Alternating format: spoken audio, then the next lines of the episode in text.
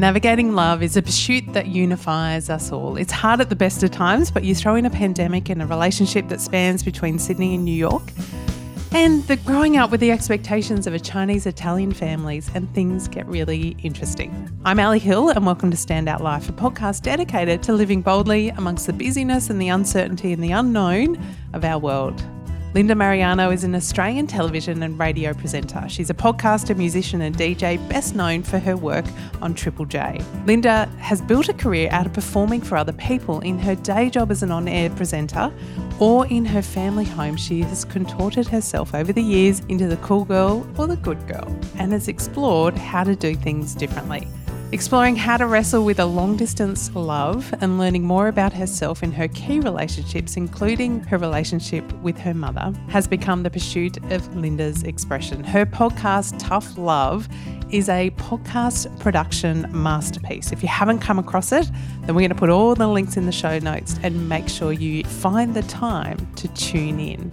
Linda has also written about love and her pursuits in her book, Love Language, which explores all of these themes. In this conversation, we chat about the vocabulary of love, the importance of holding expectations really loosely, learning how to express really openly and honestly what we want and the ways that we like to be loved, and the importance of weaving the threads of creativity and true presence in order to allow love to grow.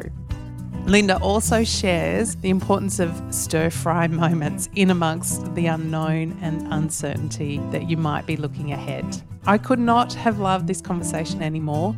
Personal, practical, insightful, and relevant for all who dance with love. Soak up this conversation with Linda Marigliano.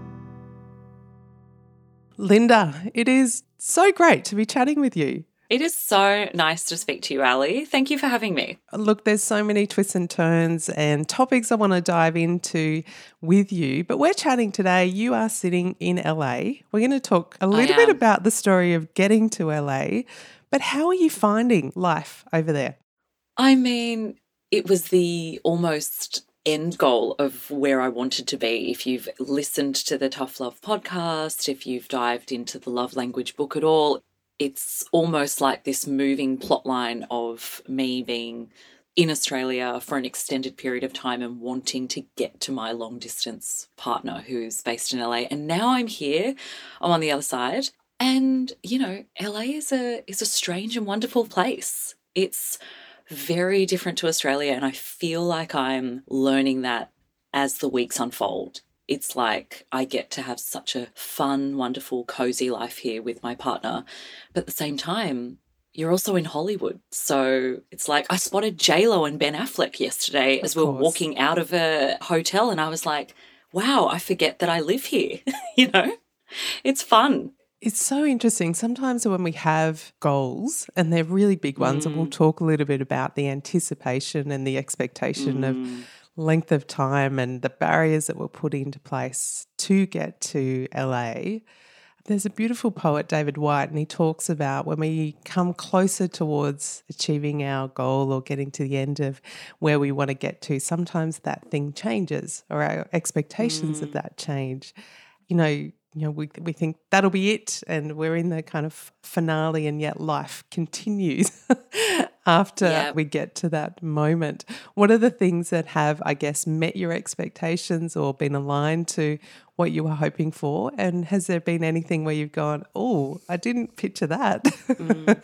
That's so funny that you talk about expectations because it is definitely something that I've thought about so much in the last couple of years. Just this feeling of what it is to have expectations, what it is to have plans and what it is to let go of those expectations in order, I think for me personally, to live a happier way in a day to day way as well, mm. because I've just found that through expectations, it kind of fuels that sort of hope, disappointment, strange thing mm. that we struggle with sometimes.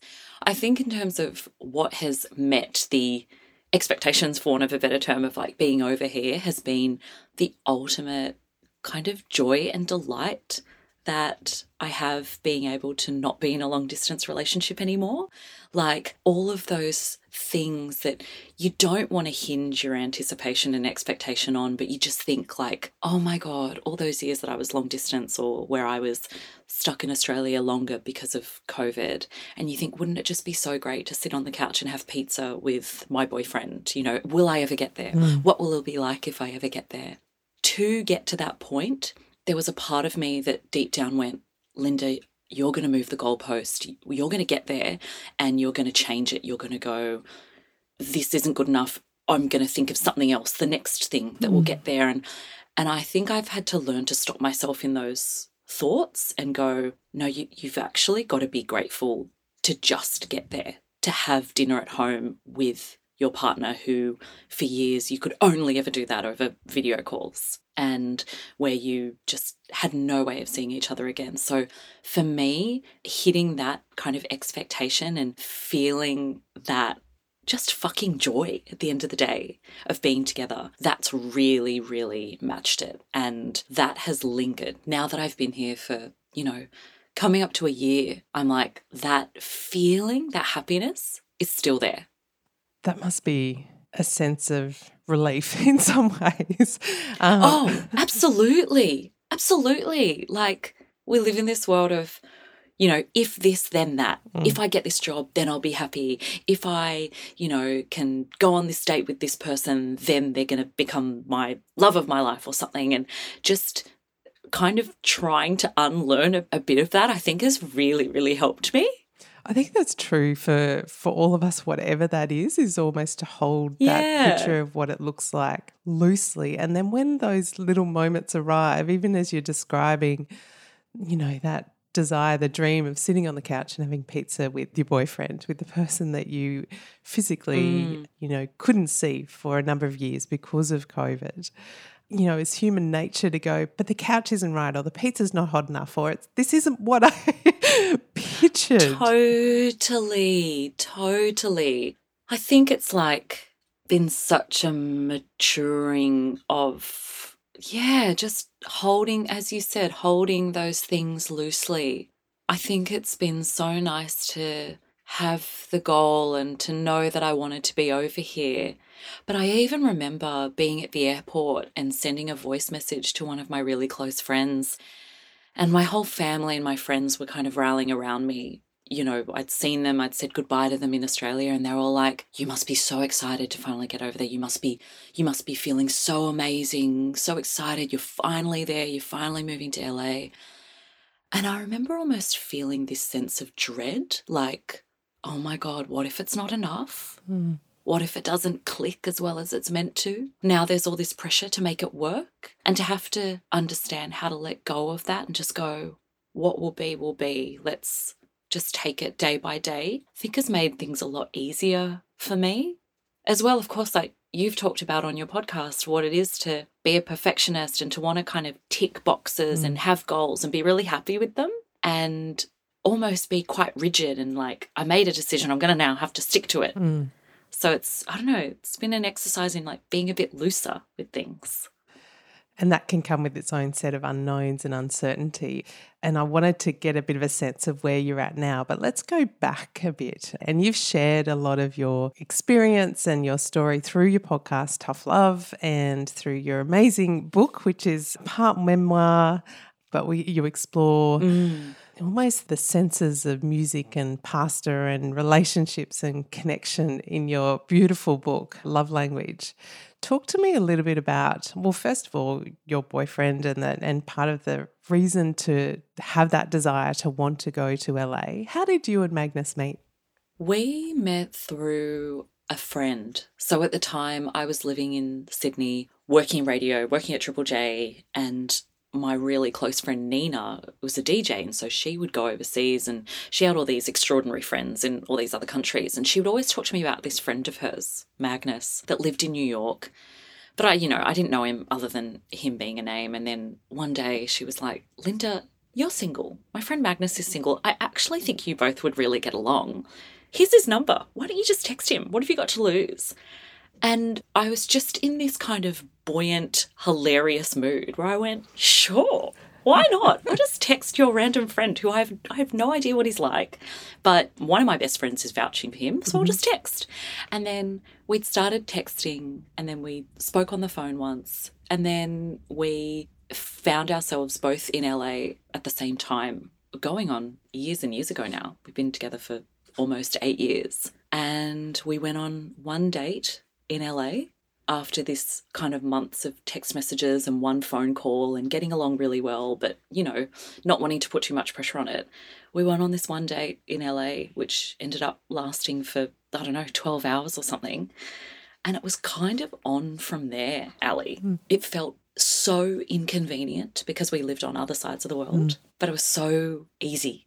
It was like just meeting this wonderful friend that you were romantically interested in as well.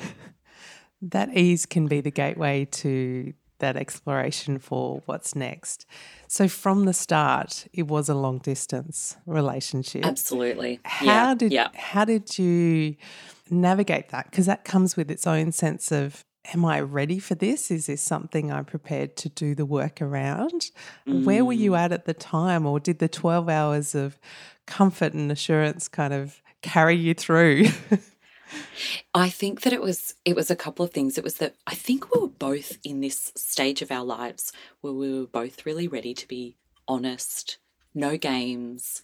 No one was trying to be too coy on text messages, but no one was you know, diving in and being like, I want to marry you, you're the love of mm. my life. That there was a very kind of secure sense of, I think we should keep talking. I think we'd like to see each other again. How do you feel about that? Me too. I'd fucking really love to do that, you know? And so there was like a lot of kind of organizing and logistics because we were on other sides of the world. Mm-hmm. So we're talking on weird different time zones and finding when we could have leave with, you know, my work contract at the ABC was really rigid, but I could find little windows of time where I could jet off overseas to see each other again and meet his parents and him come and meet my parents.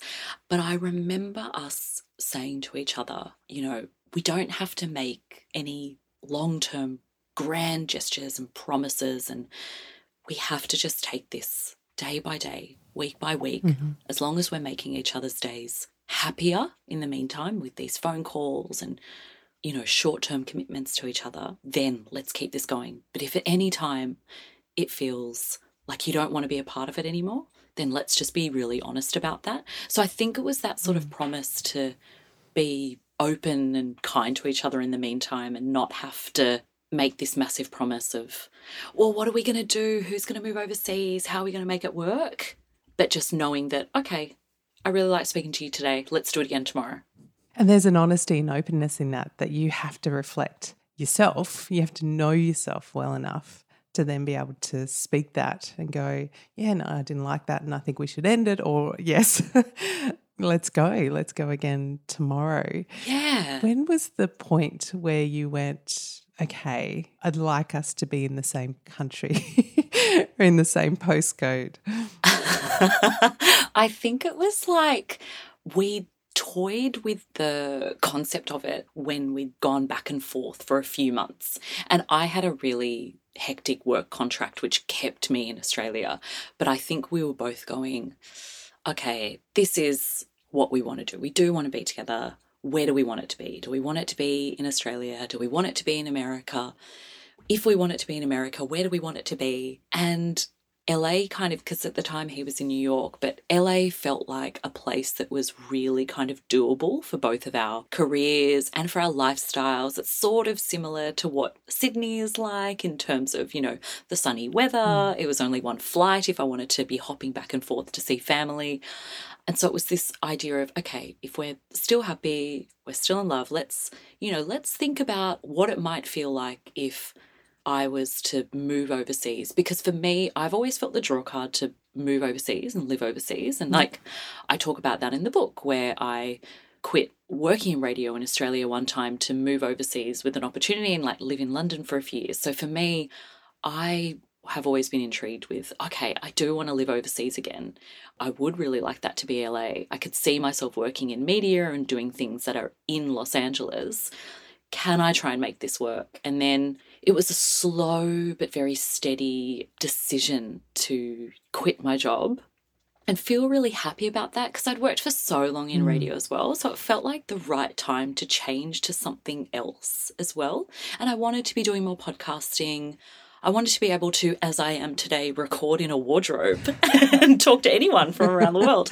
There's like a real flexibility in like being your own boss and not having to go to the same, you know, mm. building or studio every day. So there was a real freedom in deciding to do that. And it was almost like meeting him and our relationship and having this potential of I think I do want to be overseas again was the right catalyst for me to quit my job at that time. But then of course, you know, the pandemic happened and I wasn't able to do it for an extra 3 years. So, you know, the grand plans that we have, right? Yeah. And it was such an extraordinary time because always in amongst uncertainty and with travel, the cost of letting go of a career that you really have invested in mm-hmm.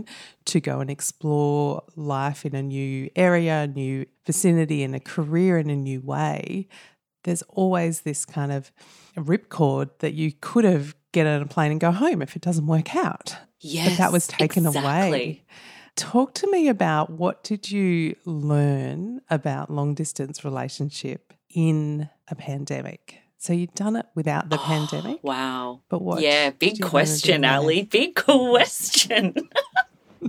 yeah, so what was funny was people would come up and they'd say this thing where they'd go, Oh, you guys are so good at this now. This must be a breeze because you've been doing long distance already. And I would go, No, this is messed up that we have to keep doing it. Like we were ready. We were done. We had We've been done our counting time. down. We've done yeah, our we'd been, we'd been counting down the months. We'd been, you know, oh, Linda's finally quit her job. She's done the farewell. Mm. I've gone and had brunch with all my best girlfriends. Like, I've done it. We were ready to get out of there.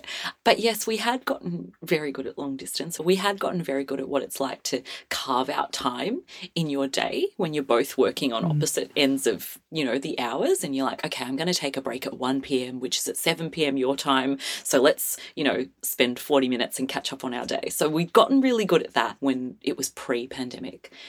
During the pandemic, what we learnt about long distance was I think, like so many people did, because, you know, even if you're in Melbourne and you're in intense lockdowns and you couldn't see your best friends, what you learn is how much you actually rely on those conversations and how much you care about real connection, even when it's only through a screen, even when all you want is to desperately sit in silence next to someone in your bedroom or just have a hug at the end of the day. You really want that, but you can't get it.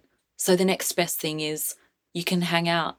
You can talk about your day. You can share your frustrations with the person that is really invested in you. And when you are in love with someone that's not in the same house as you and you're separated and you can't see them again, I guess it's still the long distance relationship means so much more because you're having to talk through those really hard times and you've got someone on the other end that's got even more time to listen to you Mm.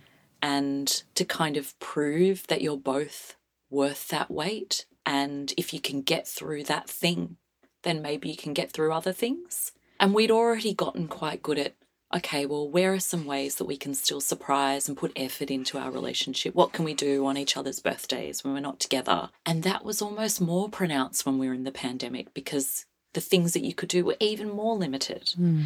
And you have to find ways around it. There's no kind of extraordinary, well, I'm going to buy you a ticket and let's do this grand gesture and I'll meet you at our favorite restaurant in New York or something. It's, I'm going to send you on a wild goose chase by looking at Google Maps because I can see where you're walking through the park and, you know, we'll have this great conversation along the way and I'm going to send you the food that you were talking about that you liked from the restaurant that you love that's around the corner from your house. Like there was little things that could make us still really present and show up for each other. I think that's what long distance taught me through the pandemic and trying to hold on to that when almost that long distance magic in quotation marks is gone. Like you still want to be putting that amount of effort in. You want to transfer that effort to even when you do have the mundane bits of being in the same home together. Yeah, yeah. The threads of creativity and presence Yeah. that you describe are important in any relationship. and in amongst, as you say, the mundane, the boring, the unknown, the, boring, the, the stuff mundane. that pisses you off, finding those.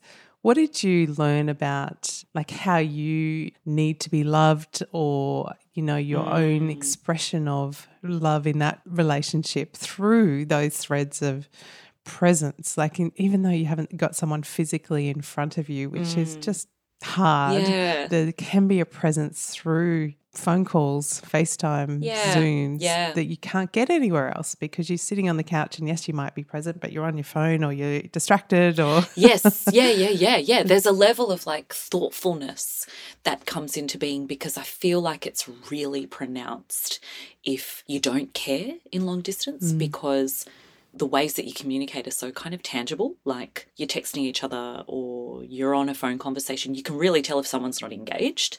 Whereas I don't know if I'm having dinner with someone and they're not really engaged, like you said, if they're on their phone or they're not really mm. asking questions, it's almost it's like easier to slip through the cracks or something like that. But you can really tell if you're in a conversation with someone and they're not asking you questions or they're kind of sound like they're rushing or something like it's almost like you can really start to pick up on the nuances of the way that someone's brain works or the, the tone and the mood and the sound of their voice. Mm-hmm. so you do end up really relying on that. It's almost like you know when they say you should close your eyes when you eat because then your senses of like taste really kind of light up? It's almost like when you can't hug someone or you can't be in the room with them you can't forgive those other parts. So all you're hearing is the voice and you you're going oh, what's wrong? I can I can hear something's wrong or something's bothering you or is there something you want to say or I don't know, there was something really kind of beautiful in that. Now I've forgotten your question. it was a woven in uh-huh. statement and question, but the question was what did you learn about what you need? Oh, what I need. Expression yes. of love. So what I learned that I need is I do need that quality switched on brain time. Mm. Yes, I definitely need a cuddle. Yes, there's almost nothing that I love more than being fed something in bed while having my hair stroked. But what I really do need to feel loved is that quality time where my partner is curious, curious and compassionate about what my day holds, how I feel about it, the struggles that I'm having, and vice versa. And knowing that sometimes I want advice and sometimes I just want to vent. And being able to pick up on those qualities is like, I think, really what I need to feel loved. When we can know that about our partner or the people that we're with, mm. and it makes it easier for them to give that, there's real magic in that as well. Did you also get a sense of what Magnus needs, like so that that is something that you can share and I guess provide and and be a part yeah. of in that space as well? I think there's some mutual qualities that we both need, and I, I almost think it's you know essentially just a human condition thing where everybody wants to feel seen and heard and loved. So in the same way that I want someone to be curious about my day or I'm so curious about his. And there are some days where, you know, he'd be frustrated with work or with the fact that he's scared to go for a run in case someone was going to breathe on him during the pandemic, you know, like all those fears and things that ruminate in your head. So I think that I learnt that he also wants that quality brain time. He also wants that almost. I remember hearing this term where this guy was describing his wife as his design partner, where she was the person that he looked to to give him honest creative feedback about the work that he was doing. Like she was this trusted confidant where not only would he talk to about like general emotional stuff in his personal life, but he could look to her and go, okay, give me your honest opinion about this piece of writing that I've done or this thing that I'm doing. Like, I, I want you to be my like brains trust. So I think I've learnt that I want to be that for him and he wants me to be that for him. But I've also learnt that we are different in that I want words of affection, like mm. even when we're not together. Whereas he, I think, honestly, couldn't care less. Whereas I'm on a video call and I'm like, I want you to tell me that I look cute today. I want you to, what do you yeah. think of my outfit? And he's like, yeah, yeah, yeah, you always know I love you. And I'm like, no, but I want to hear you say it. Whereas he Couldn't just care. wouldn't, couldn't care, couldn't care less, you know? I love how you, you keep telling him, he's, You're so cute. And pause. It's just going over his head. I'm like waiting for it to come back the other way. I'm like, hello, this is what I need. So I've learnt that I've got to be quite direct. I'm like, okay. Sometimes I'd be actually really annoying and go, eh, give me a compliment. And he's like, I love you very much. I'm like, no, give me a compliment about something else you love about me. And I think that is completely okay. I have definitely told my husband at times a bunch of flowers about now would be perfect. And, You see, and I you know, love you've got it to be direct. just Yeah. as much as if I didn't know they were coming. It does not matter whether I've asked for them or not. They're still I agree. amazing. You got to know your needs, Yeah. Ali. Totally, totally.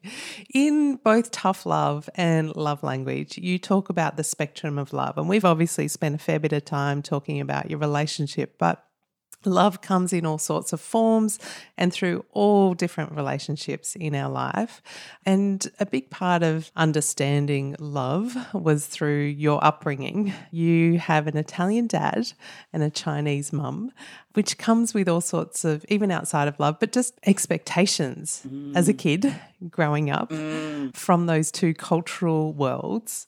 What did you learn about expectations? What was expected of you growing up in that mm. cultural climate? My gosh. So that's big. And, it, you know, as I was saying before, I, I think as I've gotten older, and particularly just in the last, I reckon, year of coming to move overseas to LA, I've really had to learn like, what is it to have expectations? What is healthy? What doesn't feel healthy for me?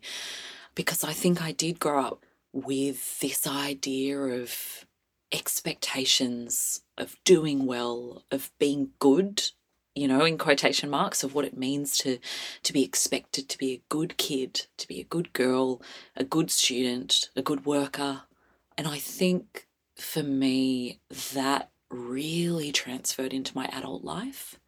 I remember being a kid and expecting certain things even in like year four, year five, how, how old are you then? Eight or nine years mm. old, something like that. I remember thinking, you know, oh, I'm expected to get into a good high school. If I don't, my parents are going to be really upset. My parents are going to be upset with me. And it kind of came from this expectation from my family. It kind of came from, I think there's just such a combination of things where both my parents are immigrants and there's that sort of feeling of we're here for a better life. We want our kids to have the life that we didn't have you know, both my parents didn't get the chance to finish school, to have a long, like a high school education, to have all those things. And you really absorb that and like hearing those conversations, knowing that what they've given up to come here, mum from Malaysia, dad from Italy. And it was like I had a lot of cousins and my older brother, and everyone was a really good student. Everyone got into these like selective high schools to do really well. And I remember seeing the marks they would get in high school and in primary school. And yeah, even as, you know, an eight or nine year old, I remember thinking, oh, when we get our school tests back, I better be number one. And, and I would expect that I would be number one or number two. And so when I would get those sorts of results back, I'd feel this like sense of just such relief hmm. that I hadn't stuffed up. So it wasn't like this, oh, wow, I've done well. It was this, oh, thank God I haven't stuffed up. I don't have to carry the shame of not good enough or, yeah. Yeah. And like constantly comparing myself to, oh, was my brother the dux of his school when he was hmm. at this age? Or if I don't get, I better get that, you know? And I just thought that was really normal. You also paint the picture of really both sides of the family and the role expectations that were in play. You share some beautiful, I guess, stories of dinner with your nonna and nana, nonna and mm. nonno, the roles that people played at those dinners, who was expected to do what and when, and and how those meals happened. And there's a point in the book where you also talk about how that was also reflected in your Chinese mm. Malaysian family, and, and it mm. was almost you know seeing the similarity of both of those from a role expectation. What were some of those values that I guess those cultural worlds shared around what your role is? My gosh, gender, yeah. and and Yeah. and how you operate within those. Oh, absolutely. They are, I can only speak to my lived experience of it, but from what I could see, these two families, these two cultures that my parents belong to, so dad with the big Italian family, mum with the big Chinese family in Malaysia, were literally identical in that value system, that framework of loyalty to family above all else. From the moment you're born to the moment you die, you are loyal to the family around you. Everything you do is to serve the family, it's to serve. To have that sense of duty, and there's such a pride in that this sense of pride of I'm going to work hard, I'm going to put a down payment on my house for my kids, I'm going to help my kids go through this, and then you know, as you get older, then you look after your parents, and there's just this full kind of circular framework of looking after your kids or looking after your parents mm-hmm. in both of those cultures, and just the total value in that. Like, no one is alone, no one goes off on a tangent. Everybody kind of sits in that framework, and there's a real beauty in that because it means that you're all so close knit and you really feel like you're part of this clan. Like you've got this clan that's there to support you through everything. But it does mean there is that expectation of kind of where you've been born in that clan. And, you know, you mentioning gender, I definitely felt those gender roles. And when you grow up, you just kind of inherently absorb them. Like, oh, yeah, all the women clean and cook and look after the table, and we, you know, top up the men's wine glasses, and all the men, of course, sit. You know, it was even down to like where we'd sit at the dining table at my nonna's house, which was that all the men sat kind of crammed in to the, all the seats on one side of the table against the wall because all the women had to sit on the other side of the dining table so we could get up and, and go to the kitchen and get condiments or extra sauces or extra napkins for the table. And you just kind of absorb that. And it was only when I kind of got a bit older, I was like, hey, why isn't my brother helping with the dishes? You know, what what's going on? You know, what what's happening here? And so that stuff has like slightly changed over time. But I know that I have definitely sponged that up and you know, there's me at the moment that still wants to be that first person that stands up before people have finished eating, going, okay, is am I ready to clear the plates yet? Does anyone else want to top up of, of anything? It's Yeah. really like I've inherited this full server sort of vibe in a way. I love how you describe in the book as well that that means you have to eat really fast so that you can be Oh my God, you've got to eat so fast.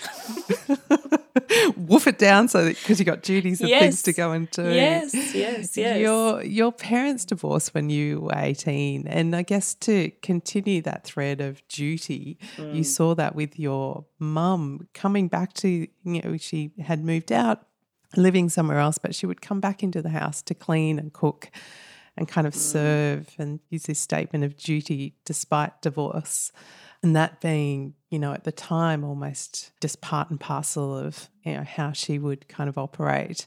You started to talk about i mean what we can do as we move into our kind of early 20s is see what our parents have done through the eyes of what do I want to be doing and what's serving me and what do I want to let go of around that. How did you mm. navigate some of that wrestle where you say there's this inherent sponge of being the server, but also this kind of individuality of who am mm. I and how do I want to operate? and What do I want to push against around that? How did you navigate the push and pull, the tug of war for your own kind of sense of identity around duty and inclusive, I guess? I think as you said, it's picking up the things that we that we want and being conscious of the things that are not so much for us. So for me, yeah, I remember seeing my mum come and do that sort of duty despite divorce. That was really heartbreaking now when I look back on it. The way that, you know, as the kind of good woman of the household, even though mum and dad weren't together anymore, she was still, and I'm not saying it was a, the wrong thing to do, but just seeing the sadness of that and having my mum still come back and be that, have to really play into that housewife mentality of having to clean the house, having to cook, having to serve us still. I look back on it and it was really quite sad. And then me as, as a woman now, as an adult woman in a relationship with a man, I see us, I see me and my partner as real equals. And so I think while I actually quite enjoy being a server, like I mm. actually take I don't know, there's something so beautiful in like setting a table, cleaning up the food. Like, I really enjoy that stuff. I'm passionate about food, I'm passionate about like the household in a way. But I know that there is such a kind of equality chip on my shoulder that's going, I'm doing this, but I expect my husband to be doing it as well. So I'm doing it conscious of if you don't get up and help me with this, I'm going to shoot you a dirty look, essentially. and we'll talk Which about he's it very later. well. He, he's very well aware of. And actually, a few years ago, when my partner had come to Australia and we were like, you know, he stayed for a month or something in my apartment. I think there was one day where we'd had lunch and I got up you know, just straight away got up, started cleaning, cleaned the dishes and everything. And I think he just like kept watching the TV show that was on. And I think this is me learning that I actually need to say if something's annoying me or if something's like getting under my skin because I could have just said, Hey, can you help me with this thing? Because some people just aren't as conscious of it as you are. Mm. And I was like, I can't hold on to this resentment. Like, he has no idea that I'm being pissed off, that I'm deep cleaning the kitchen sink. You know, he's enjoying the show that we were both just watching together. So I actually needed to say that to him with tears in my eyes. And he's like, Why didn't you just tell just tell me off? you know, so it's we it's, learn it's these learning things. that stuff. We learn these things. We learn these things. They, they, you know, they can't be mind readers. And some of those skills and learnings carry over into other relationships. Your love story with your mum has been a tenuous one mm. and is now a beautiful one. There are elements where she's part of your Tough Love podcast, which is just so delightful to have, have. What have you learnt about love through your relationship with your mum and how you've navigated mm. some of those shifts and changes? It's really progressed a lot through the writing of the book, through me, I think, processing what our sort of love language is and how we show love to each other, and just particularly how she shows love to me. I think I've learnt a lot. And how had you interpreted that earlier, like prior to kind of processing in terms of how she shows love just frustrated. Yeah. Why are you trying to, you know, control parts of my life? Why do you want to be so involved? Yes, I get it. You're my mum and you really care, but this is so frustrating to me. You know, there was mm. a real frustration there that I hadn't let go of. And now there's a real acceptance. And I think it's come from both sides. It's come from the side of me understanding more how the cogs in her brain work, why she is the way that she is, why she's felt the need to look after me in that way or look after people in her life, what her upbringing more so was like, which I always had a bit of an understanding of, but just her talking through, and I write a bit about it in the book, but just talking through what her life was like growing up in Malaysia, that feeling of being in that sort of fight or flight mode of you got to be tough, you got to look out for yourself, you've got to be strict, you've got to, you know, there's no flexibility, you've got to do well, that sort of expectation. Like understanding where she comes from now and understanding how she wants to look after people has really helped me accept why she is the way that she is and kind of endears me to her in that position.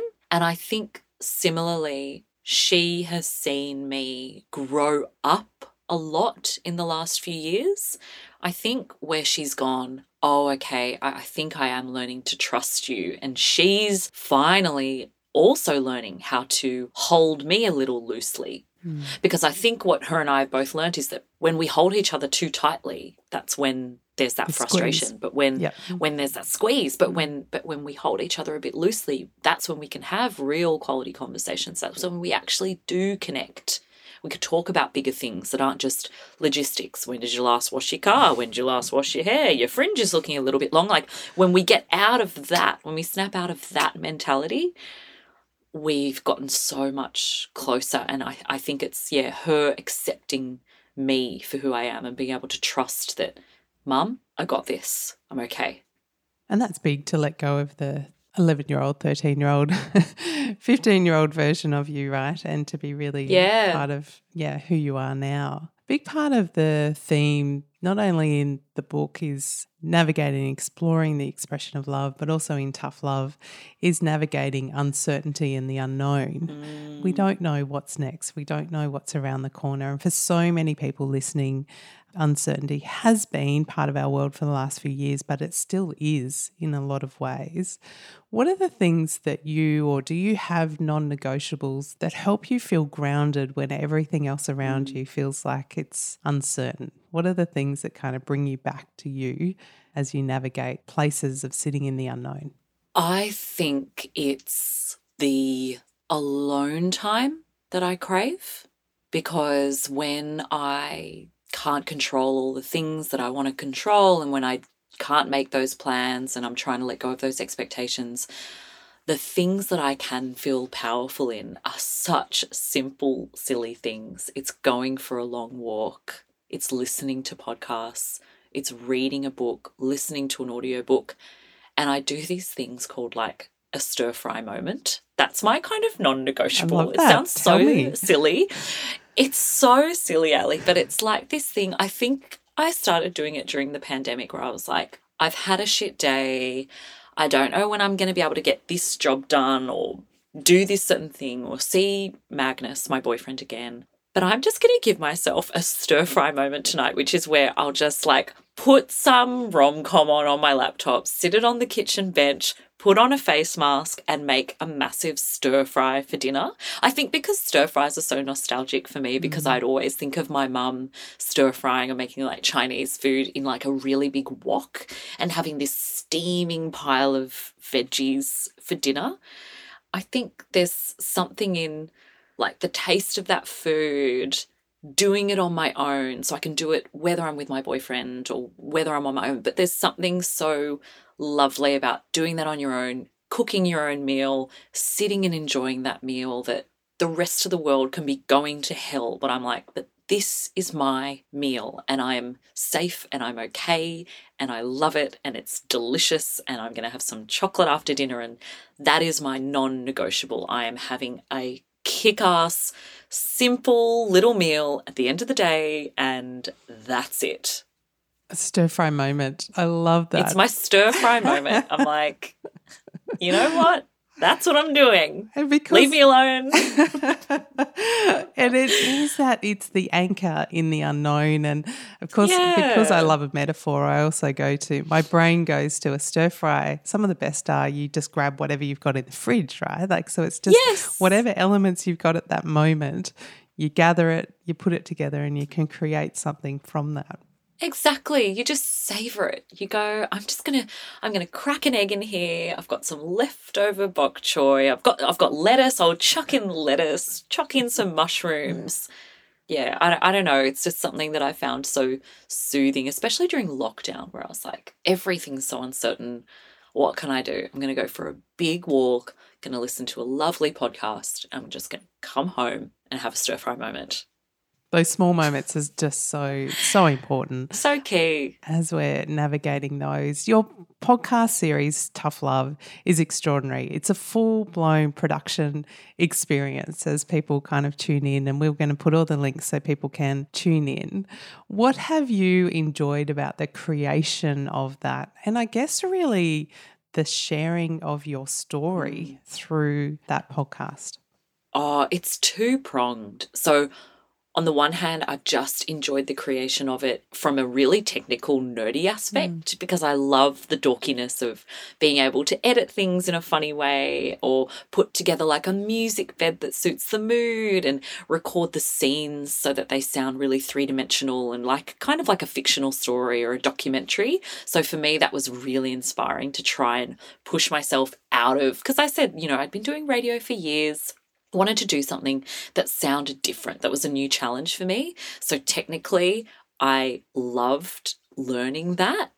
And then the content of it was so different to being on Triple J, talking about music, interviewing artists about their albums, to explore something that felt so much closer to home, closer to my heart, intimate, raw as hell. which I would never have gone into before, but feeling like it was the right time for me to do that.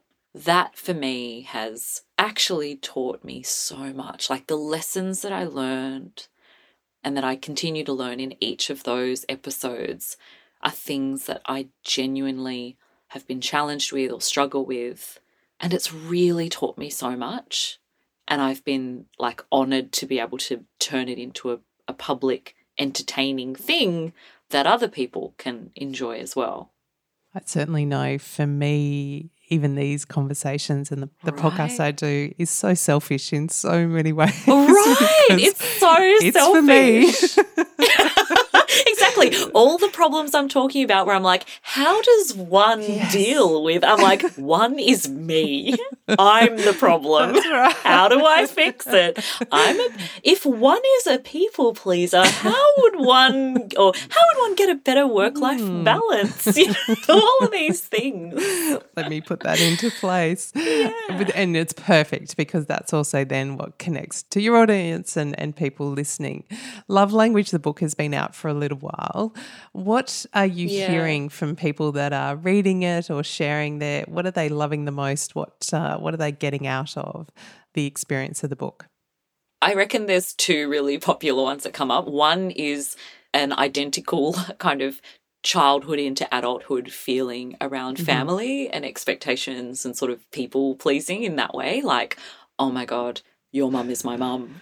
you know, that sort of your family is my yeah. family. This is how I felt, you know, growing up with these kind of big clashes between how I've, you know, had these expectations pulled on by family, how I've absorbed them into my adult life. That's been a really big one. And particularly like around the cultures, like a lot of like Asian cultures, lots of kind of like very sweet younger versions of myself have been coming out of the woodworks and sending the the DMs and the long emails.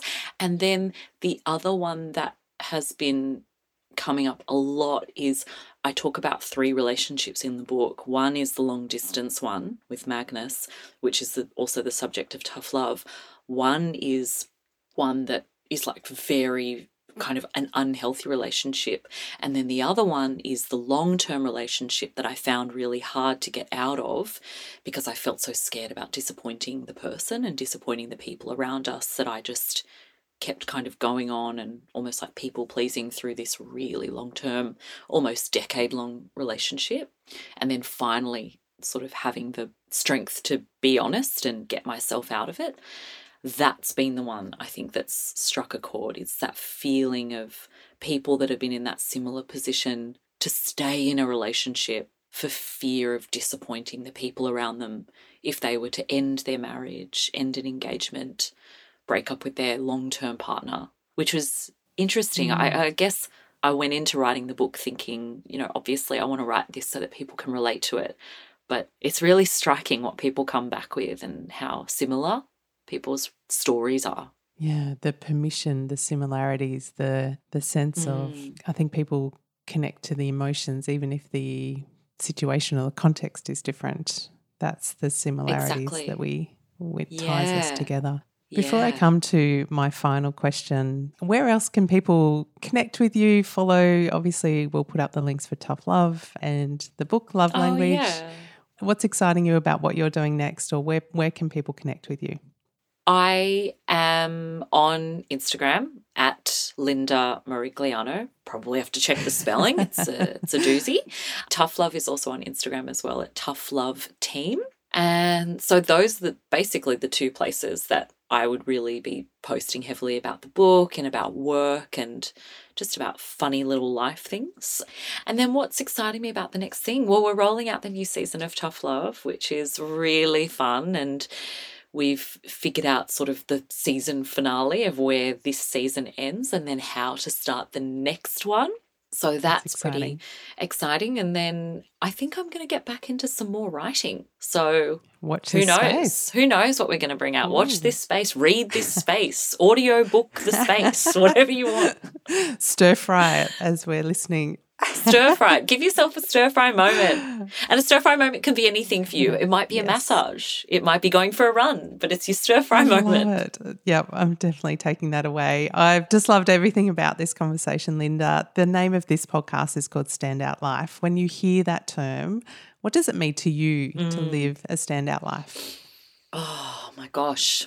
I think to live a standout life, it's to be in tune with what it is that you need to make you happy, to be unafraid of disappointing the people around you, to be motivated by what is keeping you curious and passionate, and to push that further.